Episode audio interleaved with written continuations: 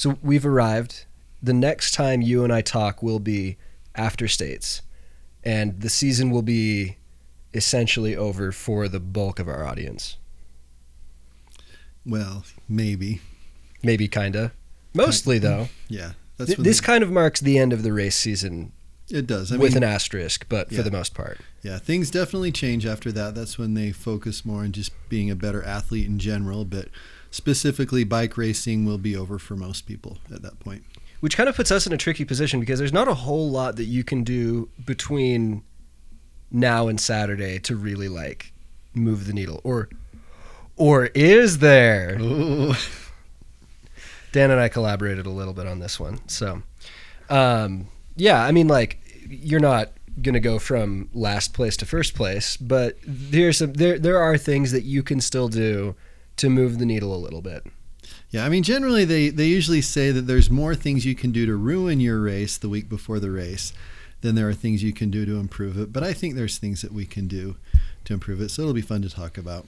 Okay. Also, we're, we're going to try a fun new game. I'm going to uh, give Dan a quiz, hopefully every week, because I like mocking Dan and making fun of him. Um, if you'd like, I give you permission to quiz me back. Um, Dan's knowledge is fairly strong in the world of cross country mountain biking, so I'm trying to bring questions from outside of that, but that are questions that I think you should know if you're a if you're a cycling fan. Um, so we'll do that. Talk a little bit about uh, last minute prep for states. Uh, anything, I'll make fun of Dan, and well, you know, you guys know the drill. All the classics. Anyway, we'll get into it.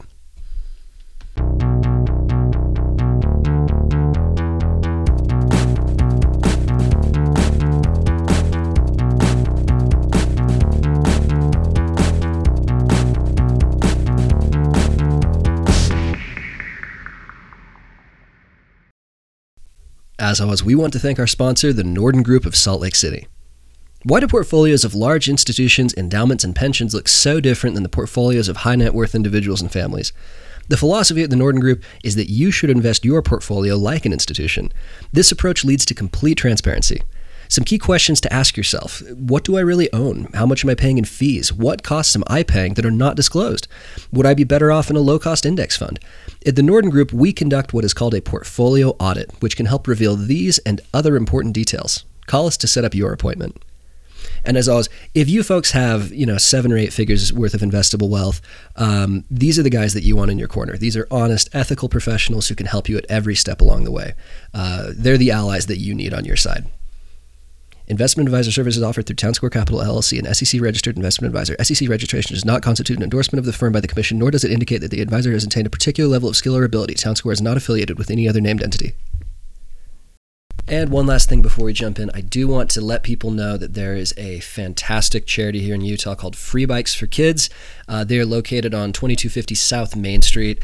Uh, they help provide um, uh, bikes to kids who might not be able to get them otherwise. They need help doing uh, repairs. They basically take donated bikes, repair them, and then help distribute them.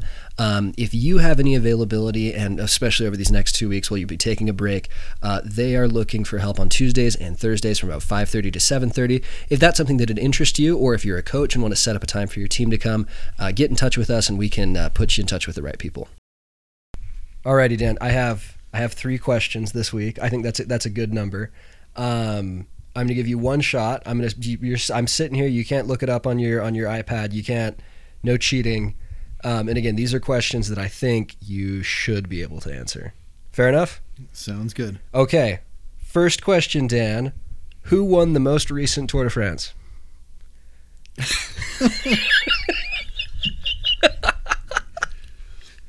Um, Tadej Pogacar or whatever. Honestly, I really, I um, I should know this. You should know this. You should really know this. Come on. Uh, Remco. Those are cyclists. I know that. The question wasn't name the two most important cyclists of the past 10 years. It was name who won the last Tour de France, which I which was not Tadej Pogacar or Remco Evenepoel.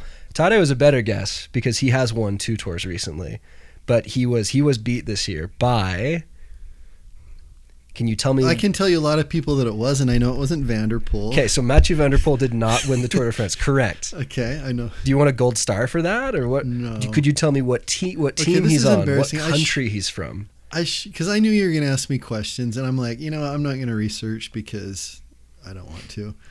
I should know this, and I'm really embarrassed that I don't. You can't even tell me what country he's from, what team. He's probably from Belgium, no, he was not from Belgium. um, Italy. First win for this country since the '80s, as if that's going to help you. Brazil. I don't know. You think a Brazilian won the tour in the '80s? I don't know. Could stranger things have happened? I don't. There- Okay, just Jonas Vingegaard Oh, from would- Jumbo Visma. You should know. I've heard of Jumbo Visma, but that name doesn't even sound familiar. Jonas Vingegaard. That doesn't mean Doesn't anything even to ring you. a bell. Doesn't even ring a bell. Okay. So he won the Tour de France. yes, correct, Dan. He did Okay, win the Tour. Well, this is news Okay. to us. Good.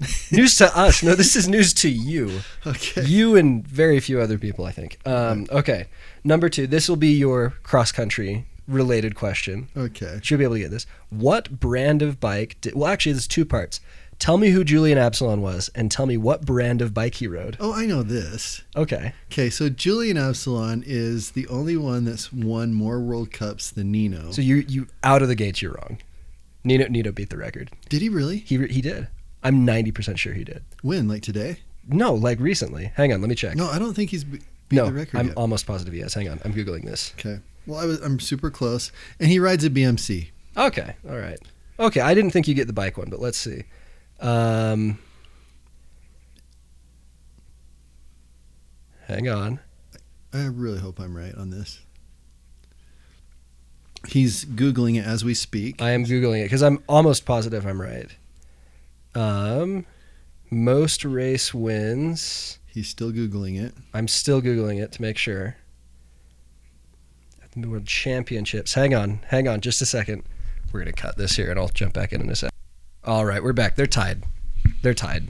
So I'm, but Nino won Worlds. So I was thinking, I confused. I forgot that Nino won Worlds, not a World Cup. So they're tied. Fair enough. And you got the bike brand right. Okay. Well, I'll, I'll embarrass you on this next one. Name two monuments. Can you tell me what the monuments are? Let's Okay, start so there. like Washington, and Can I insert a laugh track? like like Friends, a rim shot. a rim shot. There we go. Okay. Okay, no, the monuments. Go. Okay, I know that's a type of bike race, What type of bike race? Let's start there. a professional bike race. So they're not NICA. Glad we Um, cleared that up. the Giro, No, incorrect. What is a monument, Dan? um, Paris Roubaix. Good. That is one of them. That is one of them. That is one of them. There Okay. are four more. Can you name one other? Yeah, there are five monuments. um, Tour of Flanders. You actually got it. Did I really? Yeah, you, that is actually one. You you usually don't say the Tour of Flanders. You say the you say the Flemish name, but um, What's the Flemish name? the Ronde van Vlaanderen. Flemish is like a really gross word. It's phlegm. it's like it's not phlegm. It's Flemish. You know. It's like It's close to phlegm. it's phlegm after you've had a glass of water. I don't. know.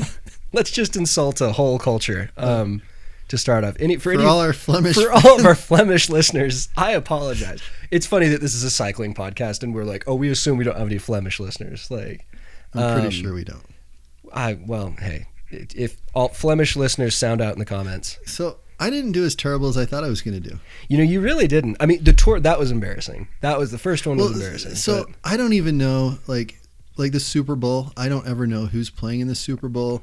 I have no idea who won the Super Bowl. I couldn't tell you either. I, know the you- Patriots have won it a bunch of times. But How many how many NFL football teams do you think we could name?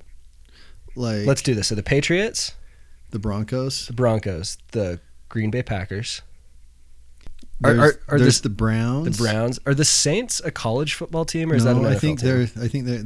Yeah, they have like the fleur de lis as their symbol. Wow, you're so un- overwhelmingly cultured. It's cool. Um, oh, the Seattle. Did we say the Broncos? The Seahawks. We said the Seattle. Yeah, okay, the Seahawks. What's 49ers? uh huh. Okay. Broncos. I think I've said them like three so times. that's the third time we've said Broncos. we're from Okay, so- we're from Utah. That's our home team.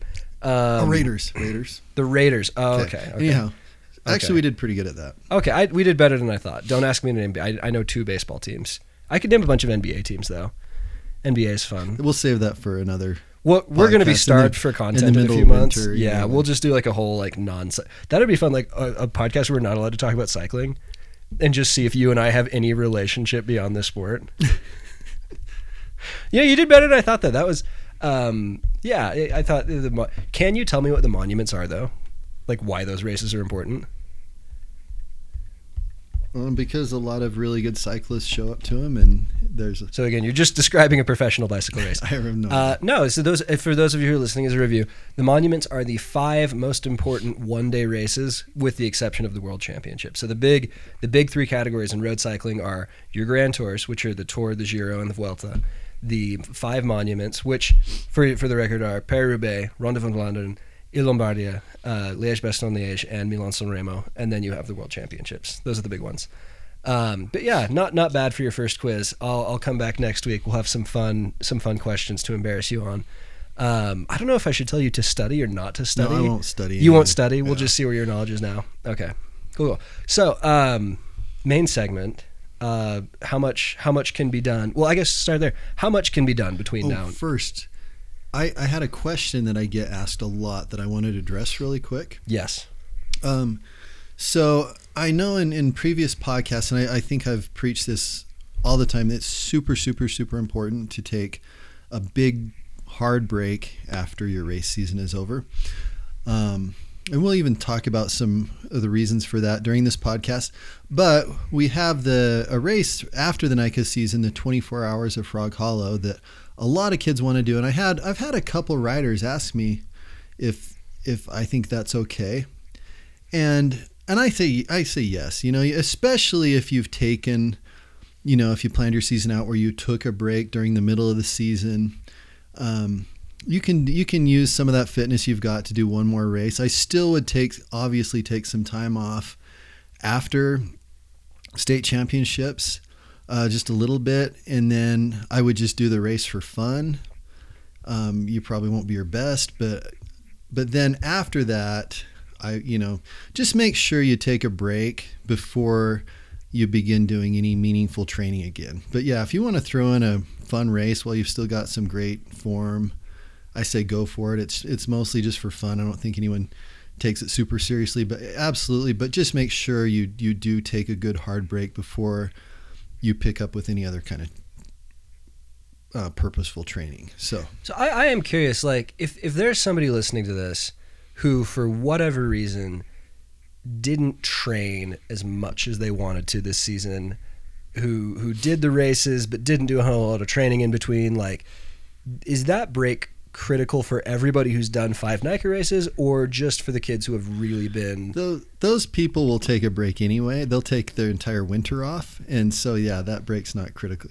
That break's really only critical for those that plan on doing serious winter training. I mean, most of the kids take the whole winter off anyway, and pretty much lose all their fitness and kind What, of start over. what percent of kids at a NICA race do you think do winter training?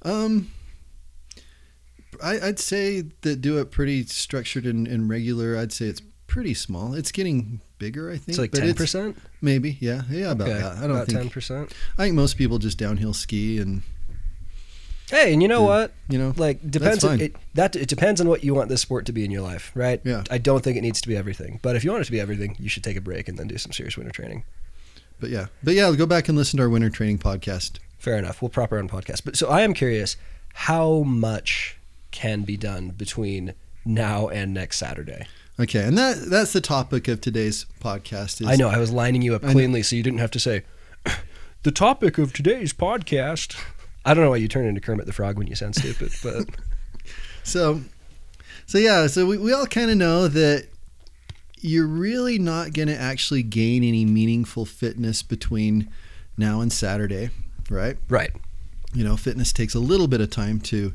to layer on, and and and and most people, you know, there's common saying that usually there's more you can do that's going to ruin your race the week before a race, and then than things you can do to improve it, but there actually are some things that you can do to help ensure that you're going to have a good quality race. And we're going to talk about some of those things. And and this will kind of be a little bit of a review from our our peaking podcast which we did not long ago. Um, we'll go over some of those things quickly, but then there's there's certain aspects I want to focus on a little more closely. But um, So you never really answered my question. Like, how much is there that we can do um, for the rider who's finished fifth place at every single race? Can you be third? oh yeah, absolutely, absolutely. So there are things that you can do that can make a, a fairly considerable difference. Then. You know, because the NICA season is so long that there that some people can like maintain peak fitness for longer than others. And a lot of people probably are kind of going over the other side of the hill. Some people haven't reached the top of the hill yet. You know, someone it, it, it can really depend. There, there's somebody that might have just blown past you last week, or yeah, last week that you know that might have been their peak, and you know, any, anything can happen. Lots can happen. Lots can change. Um, Okay, another question to derail us here, but I am curious. Like, if you are that athlete who's gone over the other side of the hill, and you've been able to tell the past few weeks, like, okay, I'm my fitness is not on the up and up. We're we're we're falling down a little bit. What do you do in that situation? So if you if you think you've already peaked, usually just tapering, main like repeating tapering protocol once you think you've already peaked is usually a pretty good way to handle that situation. Um, which you're basically just kind of cutting back your volume but maintaining your intensity to kind of keep that that race fitness there. Um, you know that's something you could you can do for a few weeks and, and be okay. One one thing that um, I've heard is that once you're kind of in a little bit of an overtrained state, you can still have really good performances during that time. But you can also have some you can feel lousy sometimes, but you can you can still have really good performances even if you've maybe overtrained a little bit. Okay, and uh, I guess the opposite question now: if you feel like you're starting to peak now, for if there's somebody listening who's who's kind of botched it and they feel like they're on the up and up right now, can you rush yourself to a peak by next Saturday, or is that not really how it works? Well, um, so in our peaking podcast, we kind of there. There's a distinction between reaching peak fitness, which is just something that happens.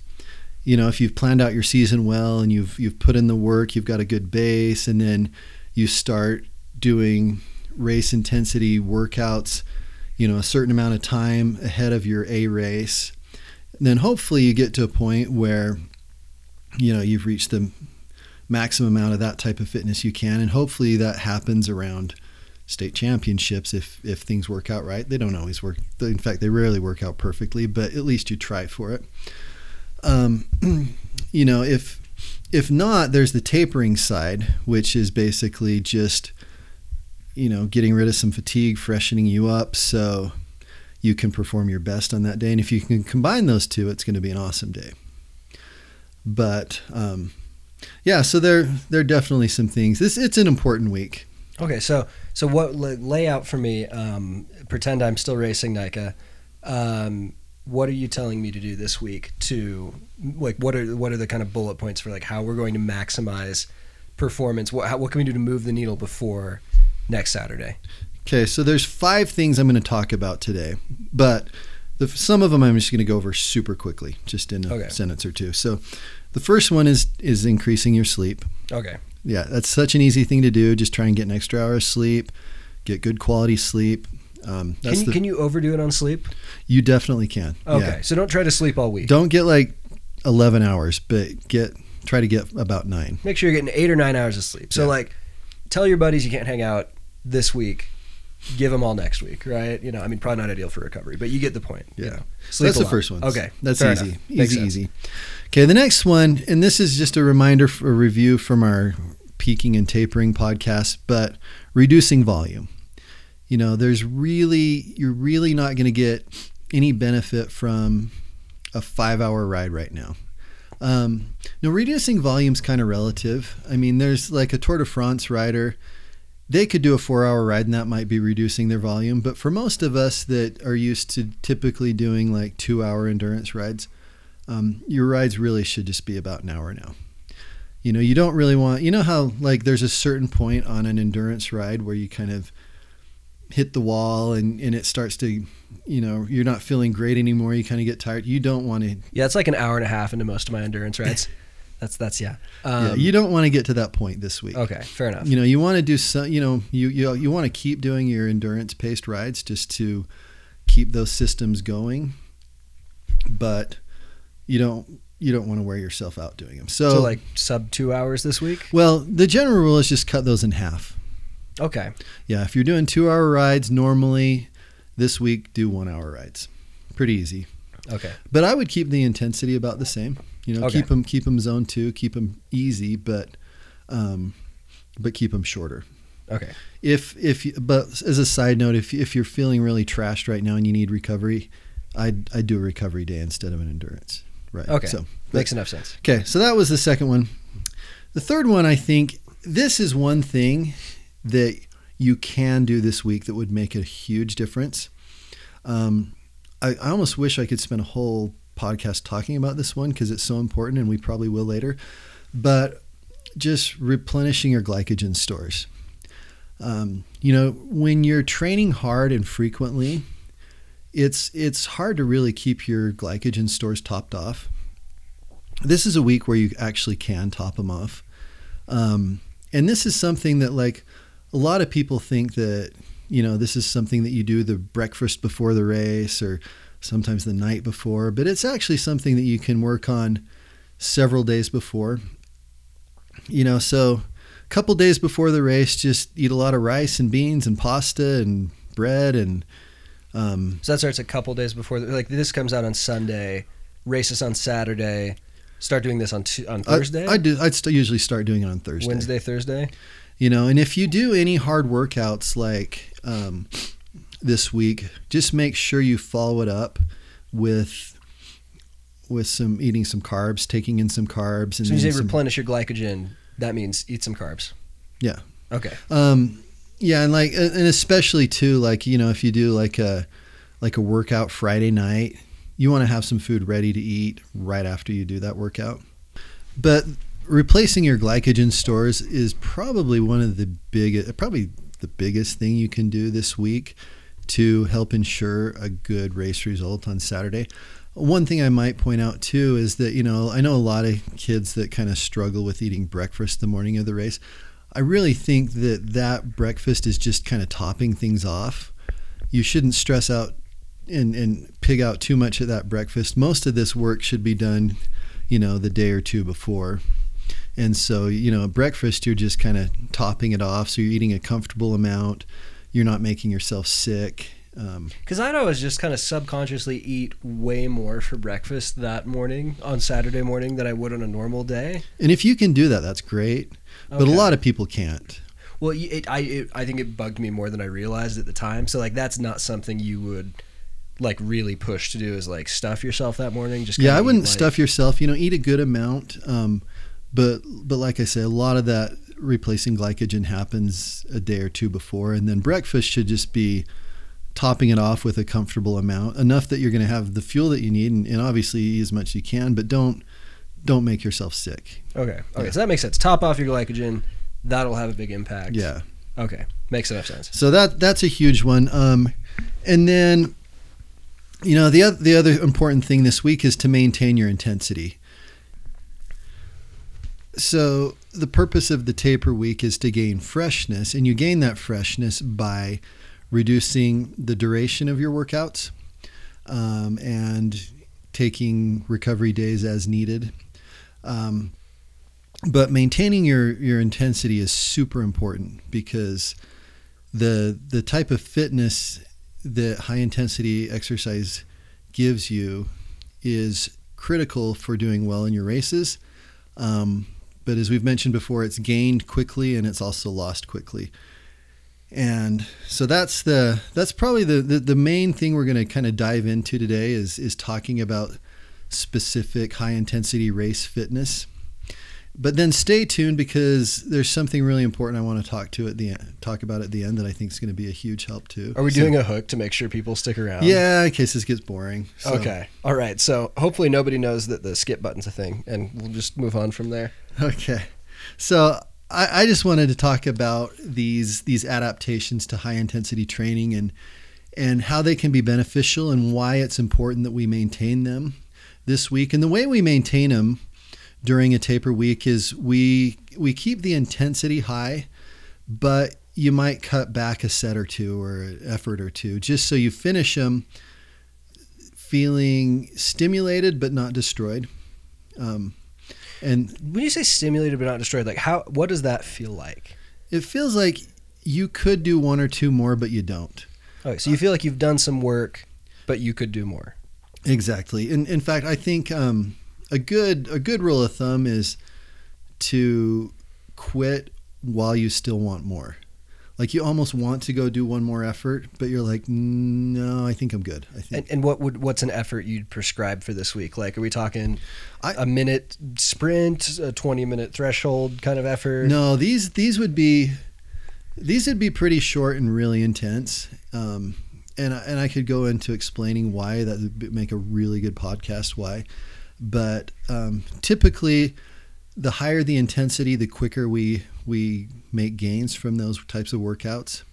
So this would be a really good time to focus on on higher intensity, like like even almost sprint level intensity. A lot of times I'll either recommend like one minute efforts or or super short micro interval type 30 by 30s or So if you're a NICA coach listening to this, would you maybe recommend doing some practice race starts, having a bunch of people line up together and then do the really hard first minute of that race as a simulation to practice the clipping in and everything too or?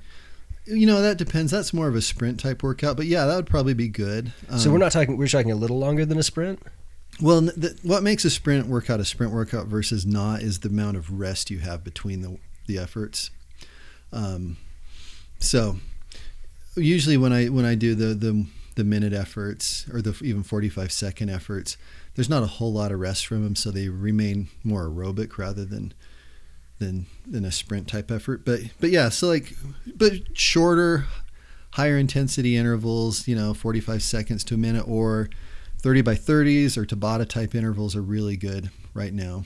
Because you know if, if you are going to get gains from intervals typically the shorter more high intensity ones are going to get you quicker gains but but that's not really the point of these. You're really i mean you kind of right now you're you're showing up at the race with the fitness that you have. And during this week you're just trying to to maintain it and have it available. So your body's primed and and ready to use it. Um, if you take the week off or do like a total recovery week you get kind of rusty and and lose some of that top end race form. So first of all i just wanted to talk really quickly about some of these these adaptations we make from high intensity. Um, the first one's blood volume. That's you know our you know when you when you start doing hard workouts within a week or two your blood volume changes. Um, and and that gives you like a, a pretty big advantage when um, you, you'll notice some improvements when as those as that level raises and lowers. Is a largely scientifically illiterate layperson, I want when we say blood volume, does that mean there is more blood in your body than there was before or a specific component of your blood? yeah i think so initially your blood plasma increases by i want to say around 5% 4 or 5% Don't check us on these numbers. and then um, and then as you continue to work your um, your red blood cell count improves as well as hemoglobin so your But is it like the actual amount of blood in Mhm. your body Yes. is changing? yeah it'll actually make you heavier Re- really? Like you could measure the difference? yeah so Interesting. um, but that that's one thing and that happens within like a week or two of, of intense training and it also can can change quickly when you start to detrain so that's the first one um, the the next one's AMPK which is a pathway that kind of um, regulates cellular metabolism and increases mitochondria that's another um, adaptation from high intensity. Um, but the one we want to talk about today that we may, might dive a little deeper into are, are some they're, they're kind of re- referred to as like biochemical adaptations. Um, so have you have you heard of like fight or flight? Yeah, like essentially the idea that like um, when when there's some kind of danger presented or some challenge, you either like you get a, a rush of adrenaline to like you know punch the mugger or you run away. Right? Yeah. That's the kind of idea, right? I remember one time when I was a kid, I got chased by a dog, and I was running towards a fence and I just jumped over. It was a pretty big fence. I just jumped over it and I didn't even think about it. I just did it, and it's something I couldn't have done otherwise. You know, and you've heard of mothers that have lifted a three thousand pound car off a kid or something. That you know, it, it's pretty amazing actually what these these chemicals can do. So on the start line of states, Dan's gonna pull a knife and start chasing you. Yeah. And but the thing is, is we, we've kind of been designed and evolved to to do that when we're faced with danger. Um, but when you're in a bike race or when you're doing like hard training, your body really doesn't know the difference. I mean, it's, it, it, in terms of like your muscles and and so forth, it doesn't really know that you're Like when you're sprinting off the line at a NICA race, if your legs had a brain, they'd be like, "Oh, we could either be starting a NICA race or running from a bear." Like, there's no meaningful difference to me, you know, right? That's what you're saying. Yeah, exactly. And so, so this fight or flight response, um, it it triggers a group of um, of chemicals that are that are that are called neurotransmitters, and this group of neurotransmitters are called catecholamines. And So, so back up really quick. So when you say neurotransmitters, so I am I understand the brain as being as basically being a piece of meat full of electricity, right? And you send different electrical impulses to to make your muscles do things. Is this the wires? yeah, well, okay, that's a yeah. So in our brain we have Two people with business degrees discuss No, physiology. so so in our brains we have neurons, and the Okay. neurotransmitters are almost like like I think of them as like um, the thought. No. So neuro, neuro they're basically I like, love like you the had to point to the cable in my computer because you thought I wouldn't know what a cable looks like. Like, they were they're like snakes, but little. and in your USB cables. It's kind of like the USB. It's the connection between other neurons. And, you know, and there's but there's different kinds of USB cables, right? Right. Okay. Okay, so that's All right. You stuck the landing. I just forgot the USB term. What is the, the USB term. You're aging so badly. It's amazing. But yeah, so that's that's basically what neurotransmitters are. It kind of bridges the gap be- asked. I get it. between Okay. neurons. But Okay. um, you caught me off guard. No, so you just talk about. We're doing a podcast. What do you mean? I caught you off guard. The whole. That's the whole point. Why am I here? so no, but I am curious. Like, so, like, what? Why? Why should I care that my neurotransmitters are improved? Like, what? How does that actually make me faster? it it's it makes a huge difference. I. I So- but how? Well, so there's so out of the catecholamines, these these are the flight, fight or flight chemicals that you know when when we're we're presented with danger, our hypothalamus triggers the pituitary gland to send messages to send these chemicals out into our body, and um, there's three main ones. the The first one's adrenaline, and there's noradrenaline, and then there's dopamine. So we're going to talk about about these three. Now, adrenaline, it, it's also called epinephrine, and noradrenaline, and it's also called uh, norepinephrine. They're very similar. Uh, they're kind of created in slightly different parts of the body. Is that what's in an EpiPen? Ep- epinephrine. Well, and and it's also used to like for heart patients and so forth. I think epinephrine's more of To like a, make your heart beat better. Better. better. if you're dying. Yeah. Got rejected from med school, guys. That's not even true. I didn't even apply to med school. Um, so yeah, so adrenaline, it, it gives us like it's so it's produced by the adrenal gland, um, and when adrenaline's secreted into our system, what it does some really interesting things to us. So the first one is it helps us focus, like it sharpens our focus. You know, like when you're like racing, and people can be like shouting your name. If you're just kind of in the zone, you won't hear it. You know, it sharpens some senses and dulls others as needed. You know, so a lot of times it'll sharpen your eyesight, but dull your hearing because your hearing is not as important in that moment. Like I'm driving my car on an icy road, listening to a calculus lecture, and all of a sudden I start sliding. I'm going to start paying more attention to correcting my slide than listening to that. I'll I'll miss that 10 seconds of the calculus lecture. Is that the same? Absolutely, yeah. Because everybody's been on an icy road listening to a calculus lecture. That's like a, that's a That was a really good that's, example, Joe. that's that, just a ubiquitous human experience right there. We've all been. that hit home. You know when you're on an icy road listening to a calculus lecture and you start to slide? But yeah, so so it sharpens our senses.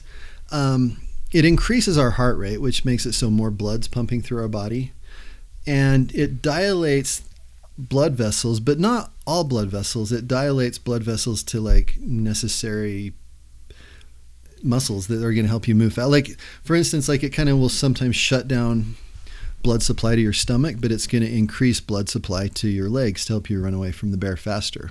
Oh, so is, is this why people kind of struggle with like on the bike nutrition? Exactly, yeah. Because oh. naturally, your body isn't sending as much blood to your stomach because it needs it in other places more. So that's why it's it, it takes a lot of practice to be able to eat on the bike, because naturally your blood is being sent to the muscles to keep them going. Huh. The more you know. Sorry, carry on. I keep derailing you. This is my fault. So, yeah, so adrenaline is huge and it can make an enormous improvement in your athletic performance. There's there's something called the sports adrenal medulla and that's that's a phenomenon that like um, aerobically trained, well-trained athletes are actually more um, sensitive to adrenaline responses. Okay. So the more fit you are, the bigger. So like basically, the more base fitness you have, the more responsive you're going to be to to adrenaline in your system during during sporting events. And to tie this all back around, because I've I've taken this in so many different directions. You're saying that this high intensity work is going to increase the amount of adrenaline, or what's what's the connection here? And with the neurotransmitters to help tie this all together and paint a picture for me because we just went over a ton of stuff. Yeah, so when you do high intensity training, it increases the amount of adrenaline or noradrenaline or epinephrine or whatever in your bloodstream. Got and it. it's going to greatly improve, you know, it dilates your blood vessels, it greatly improves your your athletic performance. And high intensity training does this faster than low intensity training. Okay. A- another chemical that gets released is endorphins. Okay. And you feel good chemicals, right? Yeah, they well, they're actually painkillers. Oh. Yeah, they and and the the purpose of them, like if if you're running from a bear, your body doesn't want you to worry about how how much pain you're in. It wants you to keep running from the bear. And so when you're well trained, it releases these endorphins which masks some of the pain you're experiencing. And and so you can perform better. And maybe not. Does it? Is it just that it masks the pain, or is that like it uh, allows you to hurt more but less because you have endorphins? Yes, Joe. It masks no, the pain. Gosh, is this what it's like to feel dumb? Um, have, you should have told me it was this rough. No, no, but like like basically it means like in, effectively on the bike it means you're going to be able to go harder than you Absolutely. would be able to. Okay, there yeah, we you, go. Yeah, you you'll be able to push like if you don't have endorphins in your system, it's going to be a lot more painful and you're not going to push as hard. Okay. But if you have these in in the, these endorphins in your system, you're going to be able to push past what's painful. Okay, that's what I was trying to ask. It's yeah. Gosh. And and that is that's actually a huge a huge advantage and um endorphins are usually responsible for what's referred to as runner's high. But um, but as I mentioned earlier, well trained athletes are, have better access to this than than non well trained. Like for instance, like you or I, if we went out running, we would not experience a runner's high. We'd experience something exactly the opposite. But a well trained runner, you know, has a good enough base fitness that they could experience a runner's high. So it's something that that training improves. But high intensity training um, is going to increase the amount of endorphins that you have in your system. So, so another potentially dumb question, like, should you be doing this before every single race, or is it just you're saying do this high intensity work now because we're not concerned about the rest of the, this is the end of this is this like something that you should be doing between the second and third NICA races or? No so when you start doing when you start doing your high intensity training it starts to increase the amount of these chemicals in your bloodstream. And it also improves your ability to create them too when you're doing that type of training because it kind of creates a need for them and so uh, you know and so during during the you know kind of during your building period that's that's one of the main reasons you you become faster during this period is because you get more and more of these chemicals in your system. Okay. But like so should you have a different approach i guess to high intensity work in the week before your last race of the season? Or not really is this, is this no, something this is, that you should adopt before in, in the yeah, week before any race? Yeah this you know, you start experiencing this when you kind of start focusing on race intensity during your build. Okay. It's something though that you want to maintain during your during your peak week, so that you don't lose these before, um, you know, before you have your final race. Um, this is this is the reason, and I'm kind of jumping ahead a little bit. This is the reason why recovery weeks are so important because you really can't maintain these chemicals in your body for a long period of time. In the short run, they're a huge help, huge asset. If if you try to maintain these extra chemicals in your body over a long period of time, it leads to chronic stress, which leads to burnout and, and overtraining. And so that's why during your recovery weeks, you don't do any intensity and you try to lose some of these chemicals. And so that you come out of your recovery week kind of feeling like crap. During your taper, you want to maintain these chemicals in your body. Okay. Um, All right. That makes sense. Yeah. So, but anyhow, um, so so the next one. So we've kind of we've talked about like adrenaline and and, and endorphins. The next one is dopamine, and so dopamine is it's really responsible for our motivation levels. Now, this is a sport that is super important to have high motivation in. Um, so, dopamine it's, it's created in our brain, and a lot of times it's um, it's kind of considered like the the reward hom- hormone, and it was kind of designed and evolved to reward us for doing things that are hard. Now, now today there's a lot of like artificial ways to get dopamine hits, and and some of them, some of the the real artificial ways give us almost too big of a dopamine hit. Like, is it? Don't a lot of drugs give you a dopamine hit? Oh, absolutely. Like drugs, alcohol, pornography. Um, you know, for some people, even like social media and so forth gives like constant dopamine hits. And some of these artificial hits are like they're so we we get them so easily that our body doesn't want to go running to get that hit. It'll just you know do other things that are easier to give it an even bigger hit, which causes your body to downregulate your levels of dopamine. And and this is why like you really couldn't be a pothead and be a cross country mountain bike racer. You know, you you need to be more sensitive to to dopamine and get it through you know, get your dopamine hits through harder methods like exercising and and training rather than some of the artificial easier ways. Um, but but dopamine's super important because because motivation is such an important part of this sport. So so yeah, so that's the that's the the third catecholamine. There's some other chemicals that that are worth mentioning too. Like serotonin is is the feel good hormone.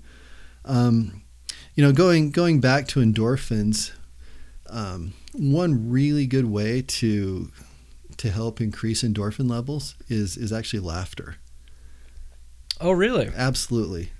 Like if if you can figure out a way before your bike race to laugh or to do something that makes you laugh, that's going to increase your endorphins before the race, which is only going to help you. Like, Um, like in a measurable way. uh, Like I- this isn't like some cute little like abs- gimmick. Oh, absolutely. I think it's important to It's like listen to this podcast right before the race and like, are we funny enough or something funnier no, than this? No, we're not funny enough. Something funnier than this. Okay. Yeah, you're gonna have to hang out with someone funny. Then. Um, you know, testosterone also increases during this, um, which Zach, is Zach Pulley and I need to hang out before this, make each other laugh a little bit. Yeah. There you go. Yeah. Yeah, and so so we've kind of gone over some of these these hormones and chemicals that that help improve imp- performance. And have you ever had like a bike ride or a race or something where you just you just feel really really good that day and like you feel like you're just doing kind of unusually good, you're pushing hard and it doesn't hurt. Have you ever had that experience? Very rarely, but yeah. No, and that's true. It doesn't happen all the time, you know. Um, and and sometimes you can like it's not like your your fitness has gra- drastically changed from one day to the other. It's a lot of times just a matter of you know how much how many endorphins you have in your bloodstream at, at a certain time or uh, you know, are, are, so these these chemicals are actually super super important, but they're they're really beneficial in the short term. But like we we mentioned earlier, they can they can actually cause a lot of problems to have them chronically in your system, and that's why recovery weeks are just essential to clear these out. You don't you don't want like like people that are just chronically stressed. It leads leads to really bad health outcomes. Um, increases cortisol, which which causes you to gain weight and lose muscle. Um, and, and this is why the that taking you know a week a minimum week two weeks is probably better off at the end of the season is is so critical just to prevent chronic overtraining so just the lack of stress causes these hormones these catecholamines to leave your system or to become dormant in your system? they system? get digested basically oh really okay. and um, yeah and and they need to and, and also like some of the long-term adaptations don't happen as well while these are present. And so it really is important to have a training structure that isn't high intensity all the time, that you're that you're distributing your intensity so that you know that you can get some of the benefits while you have these chemicals on board, but you can clear them out and gain some of the, the benefits when they're not present. And and that's why just distributing intensity and, and recovery is just super, super critical. And again, just to tie back, these what what connection did these have to the neurotransmitters again? Or am I jumping? They are neurotransmitters. So those are these are these these chemicals are neurotransmitters. Okay. Well, some are neurotransmitters and others are chemicals. Like um, the catecholamines, like the adrenaline and dopamine, are neurotransmitters, and and and um, and serotonin's a hormone. Um, the endorphins are more like a chemical.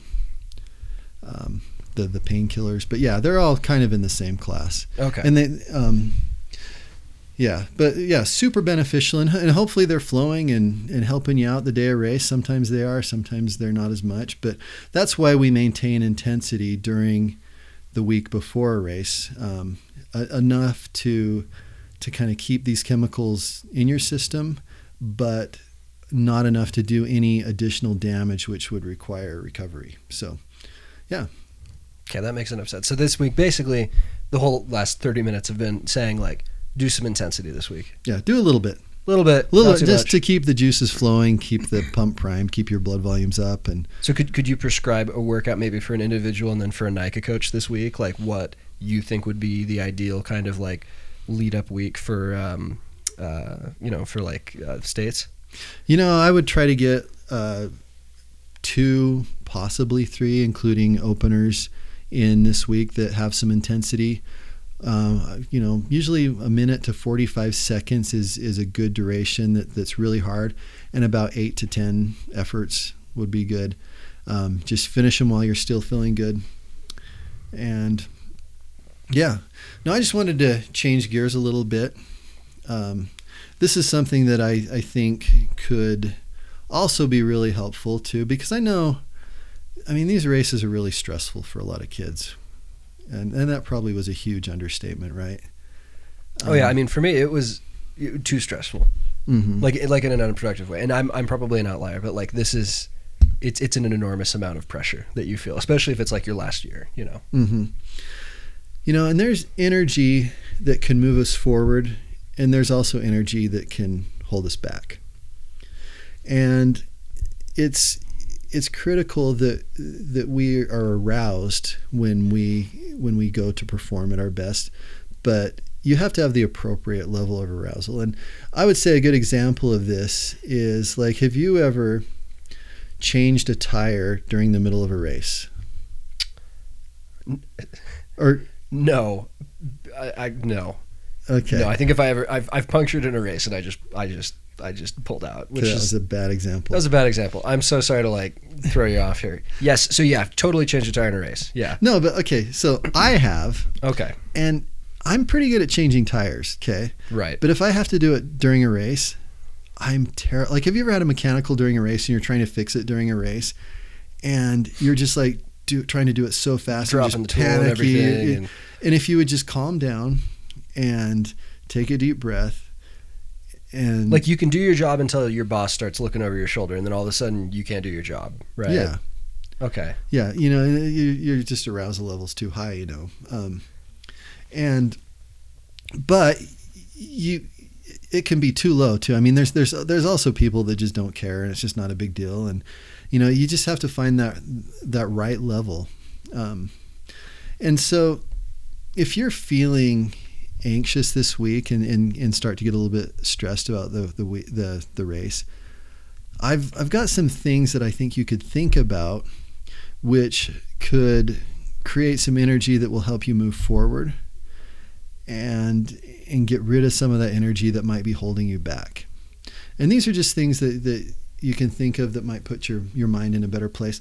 The first one is think back to your first ride ever as, as maybe as a, as a high school writer, as a junior diva or something, just think back to that and think of how far you've come. You know, think about the bike you were on and the equipment that you had and the type of trails that you could and couldn't do and and just think of how far you've come and, and how much you've improved.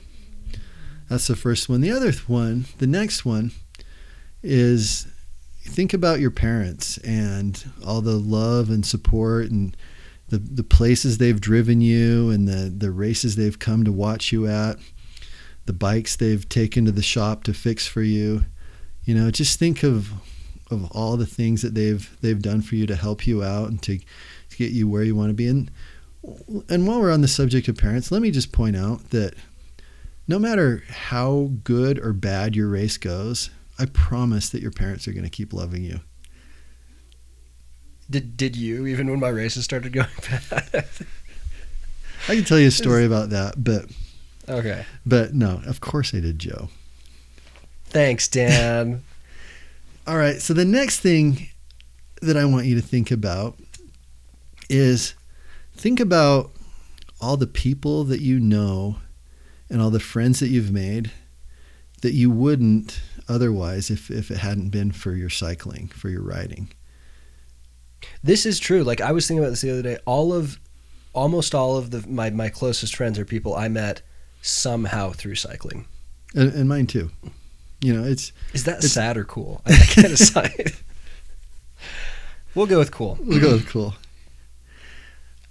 And the next thing to think about is just how lucky and blessed we are to have bodies that can do this sport.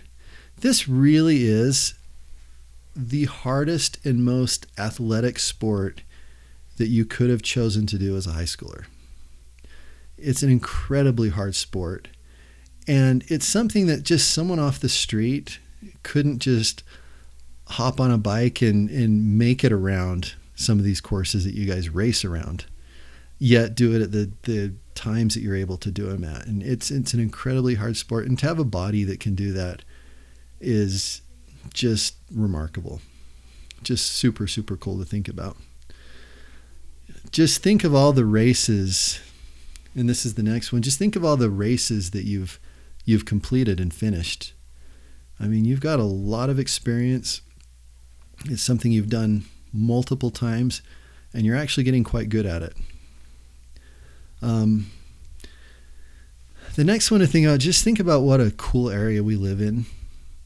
You know, how, like, on a Thursday afternoon, we could do something that people only get to do like once or twice a year, If that, if ever. if ever. You know, we on a, on a typical Tuesday and Thursday, we get to do things that are cooler than most people ever really get to do in a lifetime, and we get to do it regularly. And there's just, I mean, we live in a place where there's just so many awesome trails, so many options. I know a lot of people that like they have like one little area that they can go to and that's the basically the only place that has trails for hundreds of miles and they just have to ride those trails over and over and over again and we just have so many awesome choices to choose from. And the last one you know if, if you're anxious and stressed out just just think about all the cool places your bikes have taken you and all the fun times that you've had and you know and, and it's just so cool to just think of of all the great places we've been and the fun things that we get to do and the fun people we get to do them with. So You know, um, leading up to this, uh, you, you know, you've you've all put in the work. You've you've done the time. No matter how it goes, as long as you're out there just giving your absolute best effort, you deserve to finish the race happy. You know, we can't really control what place you get, but the one thing you can control is the amount of heart and soul you put into your race. And if you go out there and just give it your best, just just do dig deep, no matter where you end up, you deserve to be happy about that. And and I'd, I'd like to follow that up by saying, if you're listening to this and you are a senior and this is your last high school race, I distinctly remember my last state championships in St. George at the old course. Um, and at the time, it kind of felt like something was ending for me. That this was the end of this high school riding career, and that there's all this uncertainty with your your education and your career, and and and and um, all these other things that are going to be changing in your life. Um, but looking back, it really was a, a beginning, and I'd, I'd say that like, no matter how you feel about this season, no matter how you do on Saturday, the important thing and the thing that we actually care about is what happens next. And and I was looking back the other day at all of the kids who raced um, uh, state championships with me in my final year. We were all one league back then, um, and I was really disappointed to see that it was a minority of us who are still actively riding regularly. You know what? How how far? That was 2016 was my last year. You know, so it's been. I mean, we're getting on a decade here, and um, you know, no matter how Saturday goes, I think the important thing is that you take whatever lessons you learned this year and whatever experiences you had this year, and let them motivate you to ride bikes for the rest of your life. That's the goal. Like we don't care. We genuinely don't care how you do on Saturday. If you win, cool. If you have if you have a flat and you still manage to finish whatever cool stories come out of Saturday, pale in comparison to what cycling does for your life and your existence over the rest of your life. And like if you're going to go to med school or go on an LDS mission and you need to drop cycling for a while, that's fine. Um, but like as soon as you can, get back on the bike. You know, like let this be something where where no matter how crappy your job is and how much you hate it every day, no matter what sort of relationships you have, no matter where you live, you have a bike ride at the end of the day to look forward to, or at the beginning of the day to look forward to, and that it's something that can positively influence your life. That's what I care about. If you, finish seventh versus tenth on Saturday, I'll give you a high five. Um, but like, it doesn't matter to me. Like the whole point of this team, when we conceived it, was that people would continue riding. So if you are a senior and you are listening to this, do whatever it takes to stay on the bike because I promise, even though it's hard, your life will be infinitely better for it. Absolutely. And, and as an old guy, I can just say that you know when I when, when I was young and I rode my bike, it was fun, but the longer I do it and the older I get, the more fun it is. It's truly a lifetime sport, and we're really hoping for future, you know, Drew Freeze and Bart Gillespie's and John Osgathorpe, Amy more, Larkins, and yeah, more people like that. Who and, are, yeah, fewer use, you know, fewer like. yeah, you know, but it, it's cool. Like this, this sport's a cool thing. It's because it's it's it's a sport, but and I guess any sports like this, it's like a, it's like an art form. It's it's something that you're, um, it's like a skill you're perfecting you know, and like no matter how good you are right now, you know, if you're Payson Norman listening to this, right? I don't think he listens to this, but if you are and you're like, you had a pretty unimpeachable season where like everything went right, you can get better. You know, and like if if you if your season sucked, you can get better. You know, you will get better if you keep doing this. You're gonna get better. You know, and I admire people who are like artists on the bike almost people who are whether or not they race is kind of irrelevant because like when you watch them ride it like my little brother jacob's a good example of this doesn't really race anymore but like he rides a bike so well and he's capable of doing such cool things on the bike. Like that to me, I think racing is great. I don't think it's for everybody. Like I haven't done a ton of racing this year. I do a little bit. Um, but whether or not you race, like ride a lot. Just ride, figure out a way, set up your life so that you can ride a lot. Absolutely. So yeah, so Saturday, just dig deep, give it your all, and and finish the race happy. Yeah, I'm. This is I've I've had a lot of stuff going on this season. I haven't been able to go to a lot of the races. Um, I will be there on Saturday, and I am. I'm looking forward to it so much. You guys have no idea. The celebrity appearance. Wow. I know, right? You know, yeah. I'll, I'll be doing a book signing. um, yeah, sell my bathwater. Um, anyway, um, yeah, thanks for a great season, everybody. I'm already looking forward to to setting up Maybird next year. I've had a bunch of my riders this year reach out wanting to be coaches and stuff. Um, if if you're and again, if you're a senior, we could we still want we want to see you as much or more. You know, like don't let the absence of high school riding ruin your cycling career. That's that's honestly kind of what Maybird was originally intended for. You know, is to pick it up this. So like, if you're a senior and you're listening to this, keep riding. We want to have uh, ideally a whole group of like. I, I don't know if that like how what that'll look like, but we want to have a, a much bigger contingency of like post high school riders. So Absolutely. It, um, it just keeps getting funner, so stick with it. And yeah, hundred percent stick with it. you've you've you've gained like you've completely changed your bodies and you've you've gained some awes- awesome awesome fitness that you don't want to completely lose and yeah so Yeah. all right Good stuff. We're gonna end it there, folks. I look forward to Saturday, and as always, if you have any questions, you know where to send them.